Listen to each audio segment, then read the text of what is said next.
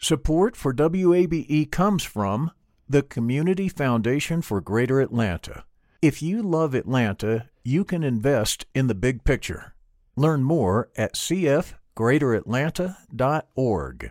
I'm Earlonne Woods. I'm Nigel Poor. We're the hosts and creators of Ear Hustle from PRX's Radiotopia. Ear Hustle is a show about life inside prison, but it's not your typical prison podcast. In this next season, we've got stories about the objects people keep inside their prison cells, about residents in a women's prison who say they want to stay there, and the most beautiful prison garden Earlonne, I will never forget it. Ear Hustle stories about life on the inside told by those who live it. Find Ear Hustle wherever you get your podcasts.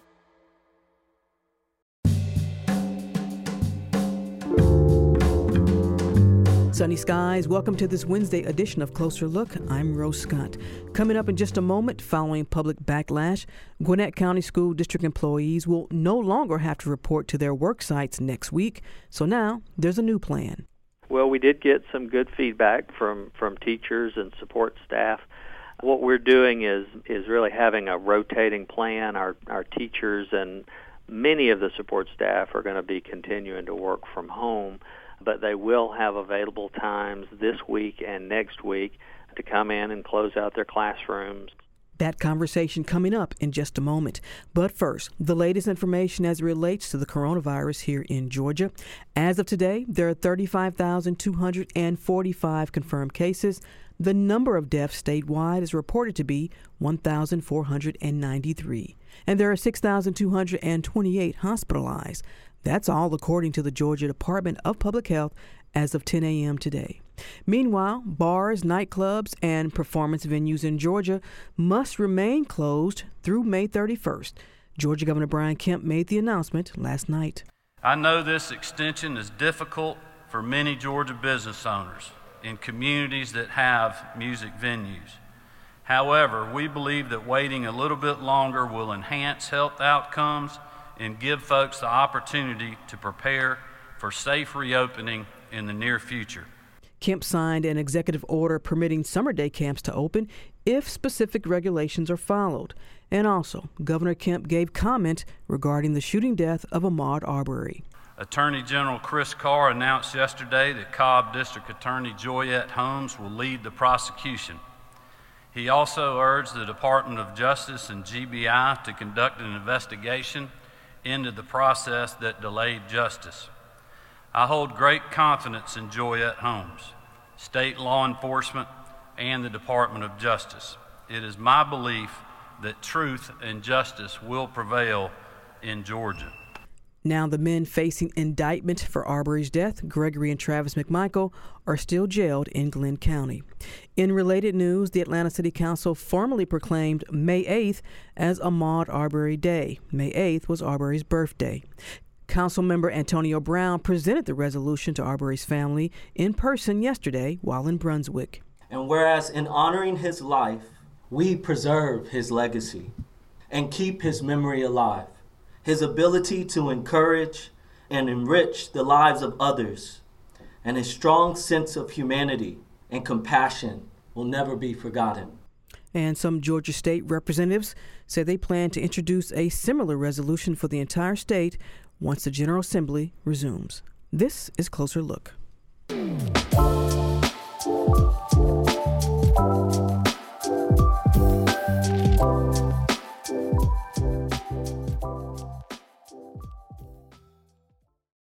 This is Closer Look, and I'm Rose Scott, and we're in our spring member drive. But please stay right here because we'll keep this break very short. But first, I gotta let you know that we need your help to keep WABE going. That's because 84% of our funding comes from the Atlanta community. So please give right now at wabe.org/donate. Joining me is WABE's Alita McCalman, our education specialist. That's right, Rose. That is wabe.org slash donate or call 678 553 9090. We need your financial support right now because it helps pay for shows that you love like Closer Look. But today we are partnering with the Piedmont Healthcare Foundation to provide a frontline worker with a kit of personal protective equipment, which is so necessary. Those are items like masks, gloves, gowns, shoe covers, and the Piedmont Healthcare Foundation is an organization that specifically raises resources for Piedmont Healthcare's system. So please help by making a donation now at wabe.org slash donate or by calling 678-553-9090. Yes, that's wabe.org slash donate. And thanks to all the listeners who've already made a financial gift to WABE. Folks like Ann Rochel of Douglasville. And Ann says, WABE is my exclusive radio station for excellent, accurate reporting, great entertainment, and moving human interest stories. Thanks for being there for Atlanta.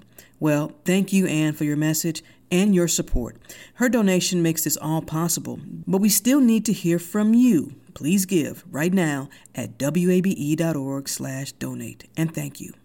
Or call 678 553 9090. And every day on Closer Look, Rose gives you the essential news and important interviews about the pandemic. And we can only do this with your support. It's why we need your donation. Many of our listeners donate about $15 a month, but please give what you feel you can afford at wabe.org slash donate or with a call to 678-553-9090. And thank you. Thanks to everyone who's helped us this afternoon. I really appreciate it, but we need you too. Please give at 678-553-9090. And thanks. Or at wabe.org slash donate. It only takes a couple of minutes to give. And if you're already a sustaining member of WABE, please consider giving an additional gift if you can. It'll really help us out during these challenging times. Make your donation by calling 678 553 9090 or go to wabe.org slash donate. And thank you. Closer Look continues now here on 90.1 WABE. This is Atlanta's Choice for NPR. I'm Rose Scott. On May 1st, the Gwinnett County School System released a new plan to bring employees, including teachers and support staff, back into the buildings in late May. Now, under this original plan, teachers would have been expected to return to their classrooms next Monday and work for about a week. Now, that idea drew quite a bit of backlash from teachers and parents, all expressing concerns, obviously, about health and safety. So, the school system has made some revisions. And joining me now to talk more about the new plan and how the district plans to prepare for the fall school year is Dr. Steve Flint, Gwinnett Associate Superintendent for School Improvement and Operations. Dr. Flint, thank you for taking the time. I really appreciate it. Sure. Well, thanks for giving me a little bit of time and uh, with your questions. I think it is important to uh, continue to talk about our plans, uh, although we know there's a lot of uncertainty out there. Uh, mm-hmm. There's a lot of work going on in Gwinnett County Public Schools, and I know a lot of our neighboring school districts are doing the same thing. But uh, in the effort to uh, really get our students what they need, close out the school year well, and and hopefully provide um, some good encouragement to start mm-hmm. the next school year. This is uncharted waters, so a lot of this is learning what can happen, what cannot happen, the good, the bad, and the challenges. Yeah, that's right. We've um, we've had a pandemic plan in place for the last 10 or 11 years, actually, um, it was uh, developed in an effort uh, with H1N1. And uh, as we've uh, really worked with that over the last couple of years and now actually putting it into place, you know, there's a lot of things that uh, don't work. There's a lot of things that do work. Uh, and so we're we're continually looking at that and trying to make adjustments that's best for everybody involved. Dr. Flint, to your knowledge, in terms of what you can provide, do you know if the district has any educators or support staff that tested positive for the coronavirus? We do. We have a um, a, a plan in place that uh, we actually put in place from from the start uh, when we uh, knew this was going to be a challenge for us. And we do have a um, our Office of Health and Social Services um, we have a group of nurses and a lead nurse that work directly with um, our health partners. Um, so our closest health partners, Department of Public Health, which is uh, Gwinnett, Newton, Rockdale. Mm-hmm. They've been extremely helpful with this um, contact tracing and working with our um, employees. And so we've been able to follow their guidance on this. And uh, really, as soon as somebody's either identified as having COVID 19 or having a contact that fits uh, any part of that profile, uh, we have a process that uh, keeps them away from work for the specified uh, period of time until they're um, released to come back. Have you had that occur just in numbers one, two, five? You know, our numbers of uh, people that we've been working with uh, has been a good number because you can have, as soon as you have one person that's identified as having COVID 19 in a building, all of the contacts for that person, and in uh, in our cases that could be 10 or 12 at a time, would be asked to self quarantine uh, for up to 14 days, depending mm-hmm. on the situation. Um, so right now, the last numbers that I saw um, were in the 30s mm-hmm. uh, that we've been uh, either self quarantining or keeping out of the building, um, and those are just the ones uh, that are our requirements and that we know about. Uh, of course, people, um, those are the people who've been reporting to work. Mm-hmm. Um, many other people are just now starting to report back to work, and so they're having to give us that information, um, you know, as they come back in. Are you all requiring those workers who are, whether support staff or those who work in the facilities and all the different buildings, are you all requiring that they have some sort of clearance? How are you all, to the district's best ability, being able to monitor folks? Or are you leaving it up to the individual employee? Yeah, the individual employee has some responsibilities on that. Uh, we follow everything uh, with the CDC guidance and our Department of Health partners. Uh, so we feel really good, um, not only about that, but about the precautions that we already have in place. You know, I think it's important to say um, anytime employees are coming back into a, a building to do their work, and and we know they've been uh, doing a lot of this uh, work from home uh, and doing an excellent job with that. So when we have a time when they either need to uh, come back in or coming back in in more numbers, we need to make sure that we're taking the safety precautions and providing mm-hmm. all the protections that are uh, that are required and that are recommended. And of course, we're following the CDC guidelines uh, and continue to work with public health to find out uh, what those best practices might be in addition to the requirements and guidance from the CDC. Dr. Flint, at the time of this conversation, Gwinnett County is third in the state with the number of confirmed cases, and I believe fourth statewide in deaths, and this without any certainty as to when the state could or will experience a decline. Why the initial plan to bring some educators and some staff into the schools, where some might say so early here in May? Well, we're looking forward to closing out the school year. Um, one, we've uh, continued to be able to provide education for our students, uh, and uh, that's been happening mostly uh, with teachers and support staff working from home. Um, it's coming uh, this week. We're actually in exams. We're going to close out the school year next week, and so there is a need to close out the building, uh, provide a good bit of um, uh, help in either closing down the school or providing feeding for our students or planning for next year. And we can maybe talk about some of those specifics. Mm-hmm. Um, but um, but there is a need for actually people to be in the building, uh, especially if we're feeding students. We have bus drivers, we have school food nutrition people. Uh, we've now fed over two million meals to uh, the Gwinnett community and, and the students that are that are in Gwinnett some of your buildings have been open throughout this time and you've had folks in and out? Just for clarity here. Sure yeah we uh, we have had um, uh, individuals working um, in our district office. Uh, we have uh, remained uh, working in the district office and all of our schools uh, individuals have been working in each of the schools. And um, the our school buildings are very large uh, we've put in a number of precautions. Uh, we're following all the CDC guidance on social distancing and, and PPE to make sure that um, the individuals that are working uh, have access to that.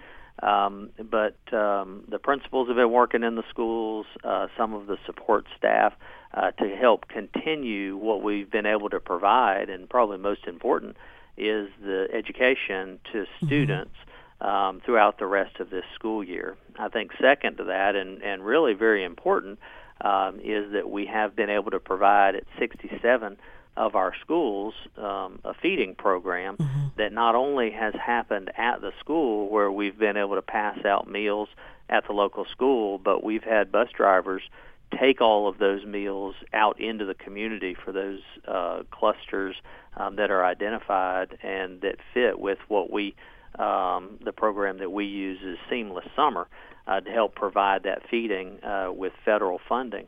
And so it does take people to to do that work uh, and to prepare the meals and to drive the buses and to mm-hmm. set the routes and and uh, and to do that, I, I would also maybe mention the last couple of weeks we've uh, been working on our our high schools providing graduation uh, virtually to our students. Mm-hmm. So there was a good bit of information that uh, um, we needed to pass out and give to students. Uh, they were able to come and to receive their caps and gowns uh, and send us back information with pictures. And so we're currently working on finalizing our virtual graduations uh, that will happen um, over Memorial Day weekend. And so, you know, the the that does take filming. We have um, mm-hmm. individuals that came into the schools, uh, salutatorian, valedictorians, uh, the principals to do their speeches. The voice you hear is Dr. Steve Flint. He's the Gwinnett Associate Superintendent for School Improvement and Operations, and we're talking about the school's current plan for closing out the school year and also preparing for the next school year. So, Dr. Flint, let's talk about the new plan. So, Teachers will not be returning to school as scheduled on May 18th. And what revisions have you all made now? Right. Well, we did get some good feedback from from teachers and support staff. Uh, what we're doing is uh, is really having a rotating plan. Our our teachers and many of the support staff are going to be continuing to work from home, uh, but they will have available times this week and next week uh, to come in and close out their classrooms. Uh, we're providing opportunities for students uh, to pick up needed materials. Uh, at the end of the uh, at the end of next week, we're going to be providing information um, on grades and on uh, a student's ability to continue uh, working uh, over the summer, uh, it, whether it's a required or optional summer school program, um, and then the schedules for starting back the school year and and I thought you uh, you said that very well, in that uh, at this time things do keep changing pretty frequently as far as the guidance that we're hearing. Mm-hmm. Uh, but we do have a, a clear plan uh, for opening back up. Even though we have a plan, you know that is going to probably be adjusted uh, based on information that we continue to get from public health, from CDC, as well as the numbers uh, of you know the uh, COVID-19 across the county and state. And Dr. Flint, for those educators or support staff, employees who make the decision that they do want to come back to close out their classrooms or pick up materials, are you all requiring everyone have masks and gloves? And if they don't, will the district provide that? Our requirements are the uh, requirements uh, from the CDC and public health uh, we are providing uh, the PPE, so we are providing gloves and masks. Um, uh, we have uh, sent very specific information on some things that uh, we're asking schools not to do, so such as uh, gathering in any large groups over 10, uh, maintaining um, large social distancing spaces, and as you know, our our schools are extremely large, and um, so we do have a lot of uh, ways to spread out uh, as far as staff as they come in.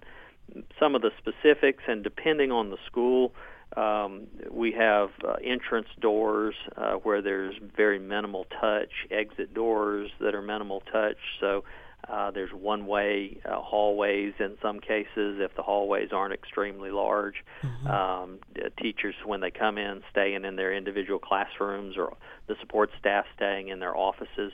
Um, most all of our meetings uh, we're uh, using Zoom or we're using uh, Microsoft Teams. Those have been extremely useful tools, and so those are just some of the ways where we're combating uh, people having to come together uh, closely and minimizing areas uh, that maybe multiple people would uh, gather in or, or have high touch areas in.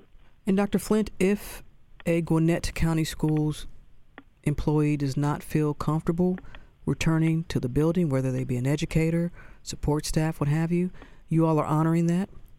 Right. They just need to work with their direct supervisor or principal to work through that so they can continue to work from home and finish out uh, any of the requirements for the for the work year or the school year. Of course, we have uh, many different types of employees that uh, that work in the school district. So, uh, teachers will end their contract at the end of next week, uh, prior to Memorial Day, um, and then we'll be looking to providing uh, to to provide summer school for students over the summer uh, with a couple of different plans uh, to provide that. And then starting back up uh, the school year, uh, however that might look next year, uh, working on a plan to make sure that we're ready for students, uh, whether we are coming back into the building, uh, whether it's maybe a rotating schedule, or even uh, whether we have to start digitally. That decision will be made based on, I guess, whatever the conditions are as it relates to this COVID 19 pandemic, huh? Right, and um, you know we uh, typically held summer school for all of our students uh, in uh, elementary through high school in June, uh, and we have revised that already. The only summer school that we're providing in in the month of June is going to be our um, high school summer school options, uh, and we have a number of different options, uh, but they're all online. Uh, so our um, online campus, our Gwinnett online campus, is providing two sessions this year instead of one uh, for our summer school programs, so students can, can take classes through that. Uh, we also are continuing to provide credit recovery.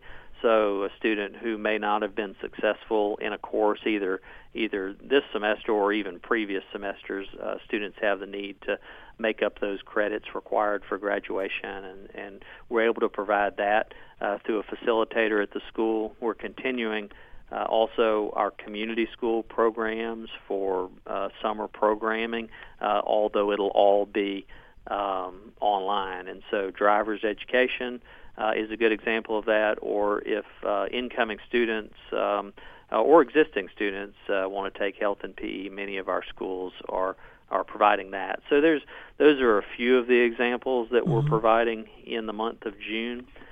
Uh, we yes, are please have those teenagers take the online driving. That's right. Uh, we, I think you've heard a lot about that on the news. Yes, but, uh, we're doing we're doing our part on the on the online training. Uh, parents will have to provide the the actual driving for their students. Every little bit helps, Dr. Flint. Every little bit helps. That's right. I've got some teenagers myself, so I know how important that is. Dr. Flint, Gwinnett County School District is, I believe, the largest school district in the state of Georgia. You all also provide education for a number of students with English as a second language. Right. You all have a we all know the plight of some students, as I mentioned earlier, in K through 12 and public education and all those circumstances in, in terms of households.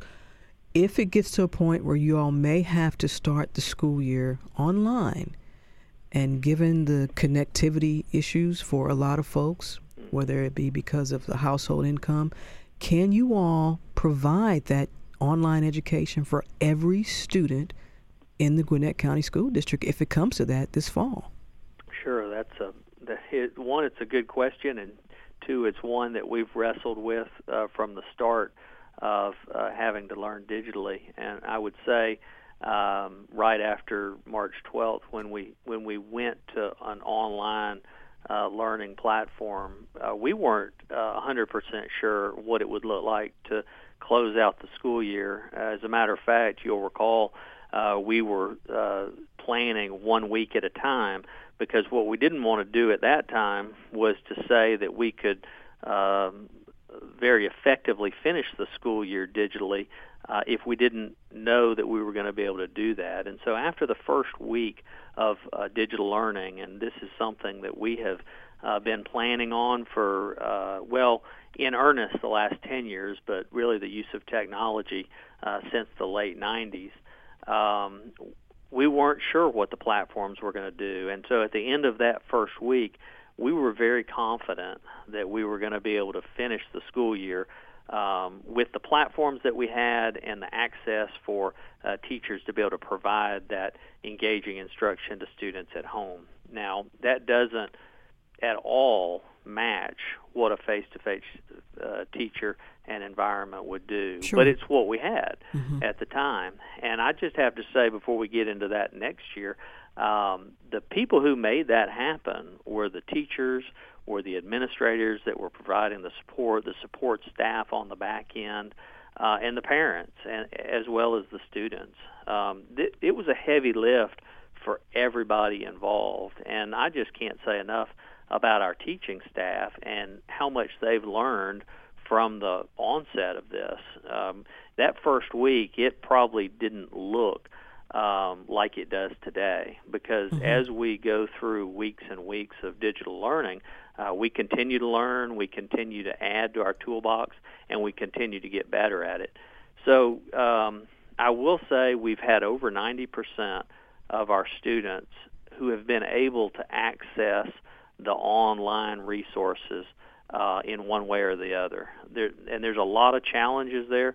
There are some students that probably don't have uh, the best devices or the best connectivity, mm-hmm. and so that from the get-go was a was a concern, and it's something we're continuing to work on. I I don't know that I can tell you today that or, or when we go back to school, if it happens to be digitally, that that will be perfect. Uh, what I can say is that we're extremely concerned about it and looking at every option for providing internet access, if that's a possibility, uh, to students who don't have it. We're actually starting a pilot, um, even though it's the very end of this school year, with some community partners um, to try that out in uh, one of our schools, mm-hmm. and we'll roll that out into more schools if that works and is very successful. Um, we early on uh, started a process of checking out uh, laptops to students, and that was based on the data that we had. And so uh, I thought it was uh, really important to know what students were connecting with and what they were actually able uh, to do with the devices they had in their home. Once we had that data back, we were able to do a tiered process where we were able to check out uh, those laptops to the most the students who needed them the most. And so that's what we need to continue to look at. Um, we need to continue to partner uh, with as many um, external agencies as possible and businesses. Uh, we've got um, so, some very strong uh, partners in our internet providers, and they're continuing to come to the table to help come up with options to provide internet access to families in homes uh, because it's not perfect. Um, you know, we've yeah, we've I mean, actually 10% had of your student population that's not accessing the online education for whatever reason, which right. So uh, I, it is over 90%. We're still working to find, uh, you know, at what level those students are and aren't being able to access it. Uh, mm-hmm. You know, I do think it's important to note that uh, the schools reached out to every one of the students during this time, uh, made contact with them and their families, okay. um, talked them through uh, what we had to offer, uh, and if they just couldn't get that access, we provided a paper copy of uh, resources for them to come up to school to pick up um, and to take home and to do that and bring it back and turn it in so we could we could look at uh, the students' mastery of the curriculum here. What do you hope comes out of this in terms of any changes or changes that need to be made for K through 12 education, public education, and being able to to have those resources for so many students of different various uh, economic backgrounds? Well, I think we can all say uh, that we've learned a good bit through this, um, especially with the use of technology and, and the changing way to do either business, uh, commerce, or education. Um, so, one, um, I, I do hope that we're going to take a good bit of learning in the education realm out of this, and I know for a fact we've already done that, and we've made those modifications. We've gotten stronger over the last couple of months. Um, you know, I think as we as we look to the future, one very important aspect of this is how important the connection of a teacher and a classroom and a class of students is um, to to education. Mm-hmm. Um, I don't think we have minimized that in the past, uh, but I think while we've been learning digitally, it has strengthened our resolve around the need uh, for a very strong public education system uh, that provides the highest quality education to every student in our community, uh, regardless of their background, resources, um, learning style, uh, or, or where they are as a family. And finally, Dr. Flint, you and I both know high school football is big in this state. Correct me if I'm wrong, it's been a long time since I've been in high school, but those fall sports are football and I think cross country and maybe volleyball. Is that correct? Right. We've we've got uh, many of them that are out there, and we're a little bit on hold right now as to what that might look like. Yeah. Um, I, I think um, the Georgia High School Association has been working on that as well. So we're going to continue to work with our, our partners. Of course, we we play many different counties uh, mm-hmm. in in all of our sports, and so we'll just wait additional guidance. Uh, we do want to get back to that, but we want to get back to it uh, in a safe uh, as way as possible. Nothing like Friday night in the fall at a high school football game. In terms of timeline for making that decision, when or if you all will return to that traditional fall school environment. Right, and we have our plan, uh, current calendar, and an alternate calendar. Uh, we're going to continue to look at those options. You know, I think uh, the more time students are away from uh, their their education, uh, the more time there is for that slippage. And so, uh, not only do we need to get back as soon as possible, but we need to look at ways that we can even remediate or uh, go back and provide review for for this last year because. Uh, the last thing we want are students that are not prepared to move on uh, to the next class or grade level, and so mm-hmm. we're committed to making that happen. Dr. Steve Flynt, Gwinnett Associate Superintendent for School Improvement and Operations. Dr. Flynt, thank you so much for taking the time. I really appreciate it. Great. Well, thank you for having me.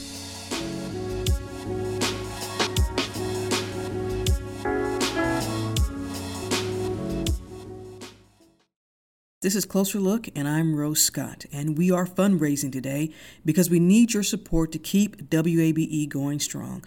But don't go anywhere right now because this break will be short. Just help us if you can at wabe.org/donate. And joining me now is WABE's own Alita McCalman. She's our education specialist. That's right, Rose. Call 678 553 9090 or go to wabe.org slash donate. Your financial support right now will help WABE continue its excellent news coverage. But today, you will also help us partner with Piedmont Healthcare Foundation to provide frontline workers with personal protective equipment. And your one donation today will provide one kit for a worker, including masks, gowns, gloves, and shoe covers. So please help us by making a donation now at wabe.org/donate or by calling 678-553-9090. wabe.org slash donate or 678-553-9090. Thinking back over the past two months, well, we've done a lot here at WABE. We're now producing a podcast called Did You Wash Your Hands? And we created a national call in show on Saturdays called America Amplified Life, Community, and COVID 19. Your donation right now will help us continue this important programming. So give right now at wabe.org slash donate. Or call 678 553 9090. You know how much you can give, but if you're able to make a contribution of $1,200 or more, you will become a Cornerstone member, and your generosity will allow us to deliver great programming, and we can continue to be a trusted source of information. So please give as you are able to. And if it's at the Cornerstone level, you can do so at wabe.org/donate or with a call to 678 553 9090. And thank you. Closer Look is just about 30 seconds away. Thanks so much for your help. Please give us a call, 678 553 9090. It only takes a couple minutes to give, and if you can't commit to a monthly sustaining gift, consider a one time gift of $50 or $100 if you can afford $500. You know what's right for you. Just please Play your part at wabe.org slash donate or call 678-553-9090. And again, thank you. Support for WABE comes from the Community Foundation for Greater Atlanta. You can go beyond giving to impact. Learn more at cfgreateratlanta.org. The field of mental health counseling is growing rapidly, and Richmont Graduate University can equip you with everything you need as a licensed professional counselor while integrating your faith into your clinical practice. Programs are offered in Atlanta, Chattanooga, and online. Apply today at richmont.edu. That's R I C H M O N T.edu. And Closer Look continues now here on 90.1 WABE, Atlanta's Choice for NPR. I'm Rose Scott. Like many school systems across the nation, Georgia's K 12 public schools are closed for the rest of the academic year. In fact, many districts are near or have already finished for the summer break. Yes, this COVID 19 pandemic has forced school districts to alter their typical end of year logistics, such as something simple as cleaning out classrooms. But there's a good reason for that. Now, early in the program, I spoke with Gwinnett County Schools Associate Superintendent for School Improvement and Operations, Dr. Steve Flynt, who shared details regarding the school district's new plan to end the school year. Well, we did get some good feedback from, from teachers and support staff. What we're doing is is really having a rotating plan. Our our teachers and many of the support staff are going to be continuing to work from home but they will have available times this week and next week to come in and close out their classrooms. Now, the original plan was to bring educators back to their work sites next week, but that changed following backlash from staff and parents. And one of Georgia's prominent educator organizations, such as the Georgia Association of Educators, also voiced opposition to Gwinnett's original plan. And joining me now to discuss this and some other issues regarding schools is the Georgia Association of Educators chief lobbyist, Joe Fleming. Joe, thanks for taking the time. I really appreciate it. It's great to be with you, Rose. Thank you. Before we get into Gwinnett County's new plan, let's just talk about in general what you all are hearing from educators during this extraordinary time, something I've been saying for uh, at least seven weeks now. I think their biggest concern probably is uh, getting their students safely back to class. Teachers don't teach for for a big salary; they teach because they love to help kids learn. And I think uh, a lot of our teachers are, are really missing the classroom and anxious to see their students again. That, on top of the financial condition that that the state of Georgia's in, and the cuts that will be made to education, I think there's also some apprehension about going forward, fur- furloughs, potential pay cuts, other things that may suffer as a result of declining revenues. You all, the Georgia Association of Educators, some would consider you a very powerful educators association, lobbying and obviously advocates on behalf of educators in Georgia. What is a top priority for you all now with this pandemic and, and ensuring the members of your organization that they are being heard loud and clear?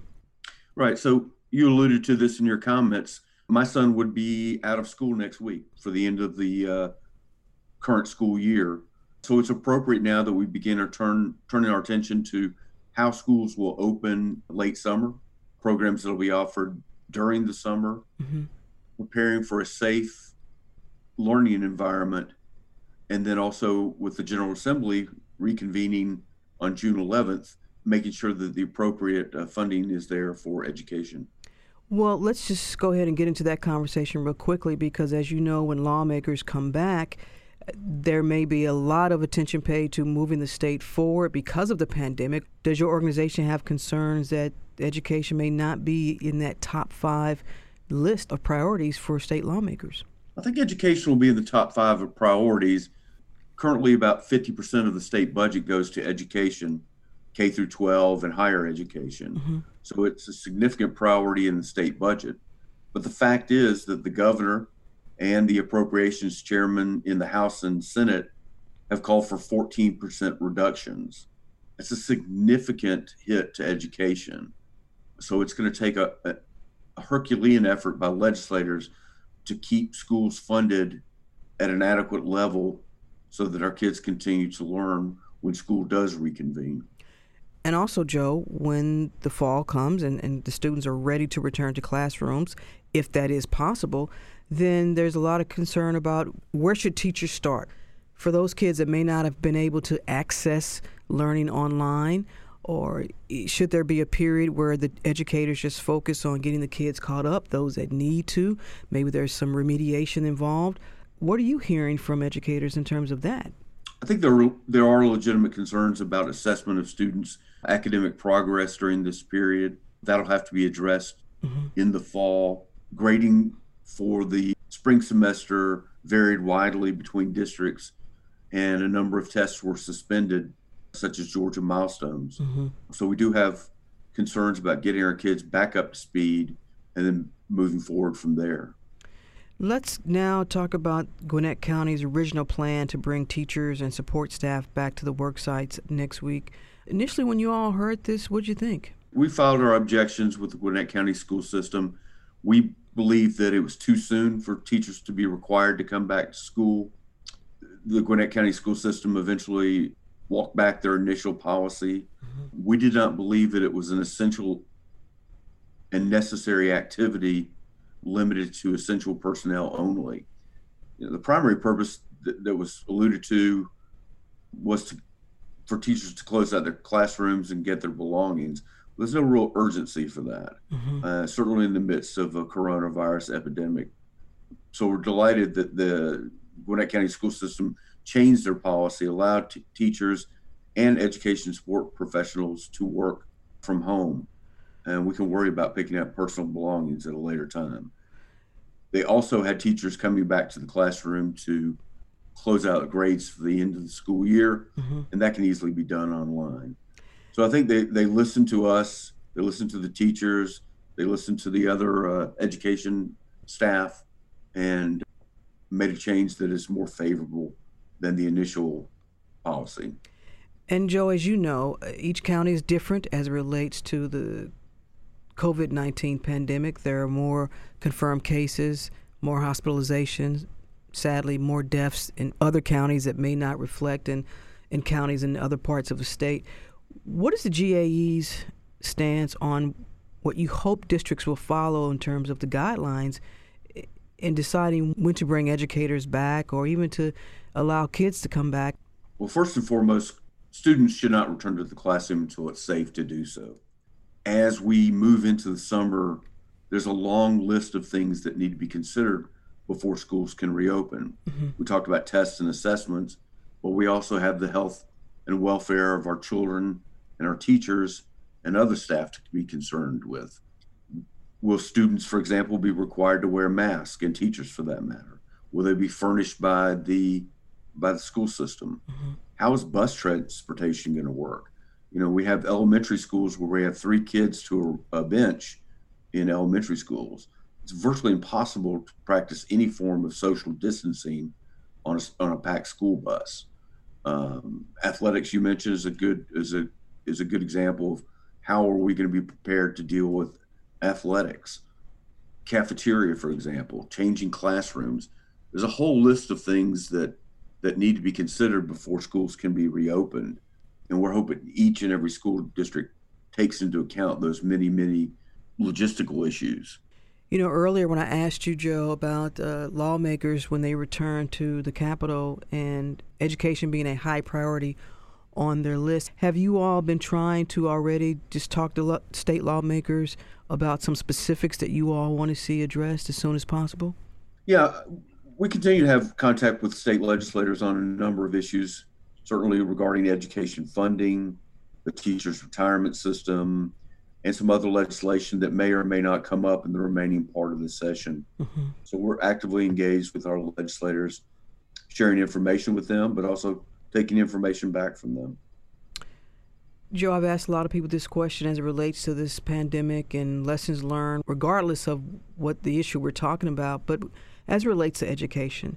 And, you know, many people talked about that if this changes how we educate our kids in this nation, which could include less in class instruction, which you and I both know is so crucial and critical for not just for academics, but for social and emotional learning and just, you know, social interaction for kids. So, what is your hope in terms of any lessons that can be learned from this pandemic as relates to education, particularly for K through 12?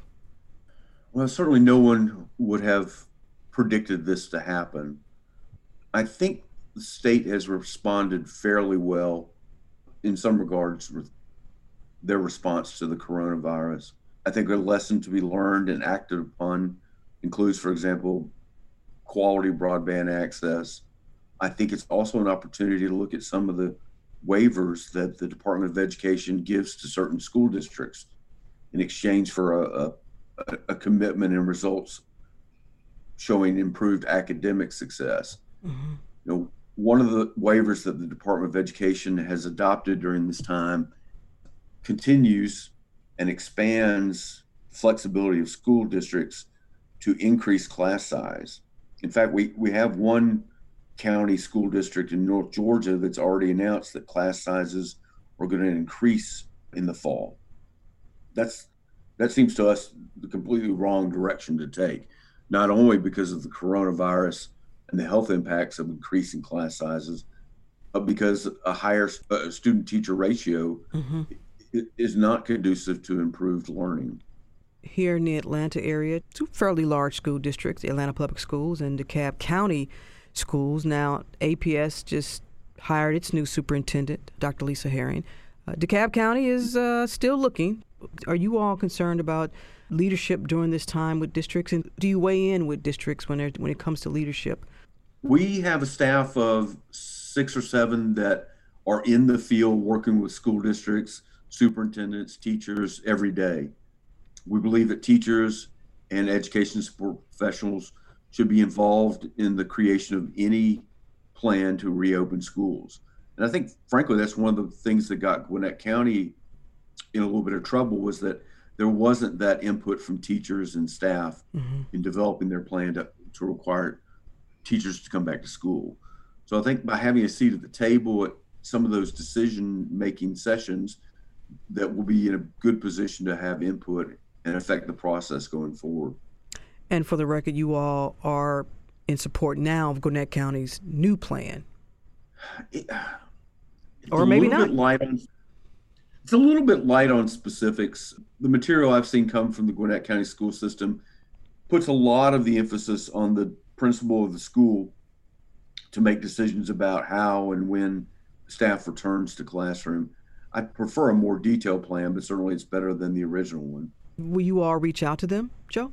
Yeah, I, we've been in contact with our local leadership in Gwinnett County on a regular basis and are working through our local members there to affect the process. All right. Joe Fleming is the Georgia Association of Educators chief lobbyist, and we've been talking about a lot as it relates to when and if students will return to the classroom along with educators and support staff and best practices when that does happen. Joe, Appreciate you taking the time. Thank you so much.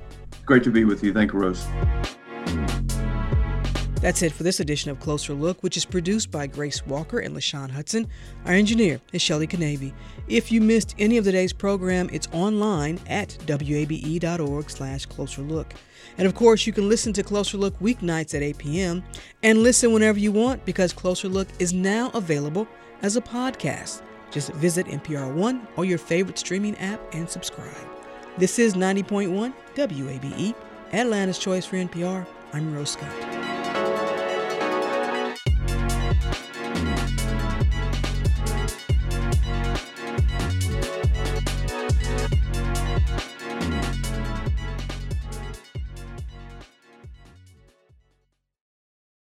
This is Closer Look, and I'm Rose Scott. Yes, we're fundraising today, but this spring we're doing it a little differently and keeping these breaks as short as possible. So please help us if you can at wabe.org/donate.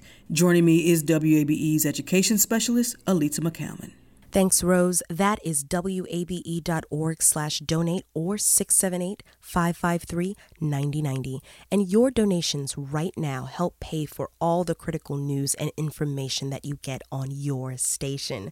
But today, you can also help a frontline worker with your donation. And that's because we're partnering with Piedmont Healthcare Foundation so that each donation that we get to WABE today will provide a frontline worker with a kit of personal protective equipment. And we're talking about items like masks, gowns, gloves, and shoe covers. So please help by making a donation now at wabe.org slash donate or by calling 678 553 9090. And thank you again to Piedmont's COVID Infrastructure Fund for sponsoring today's partnership.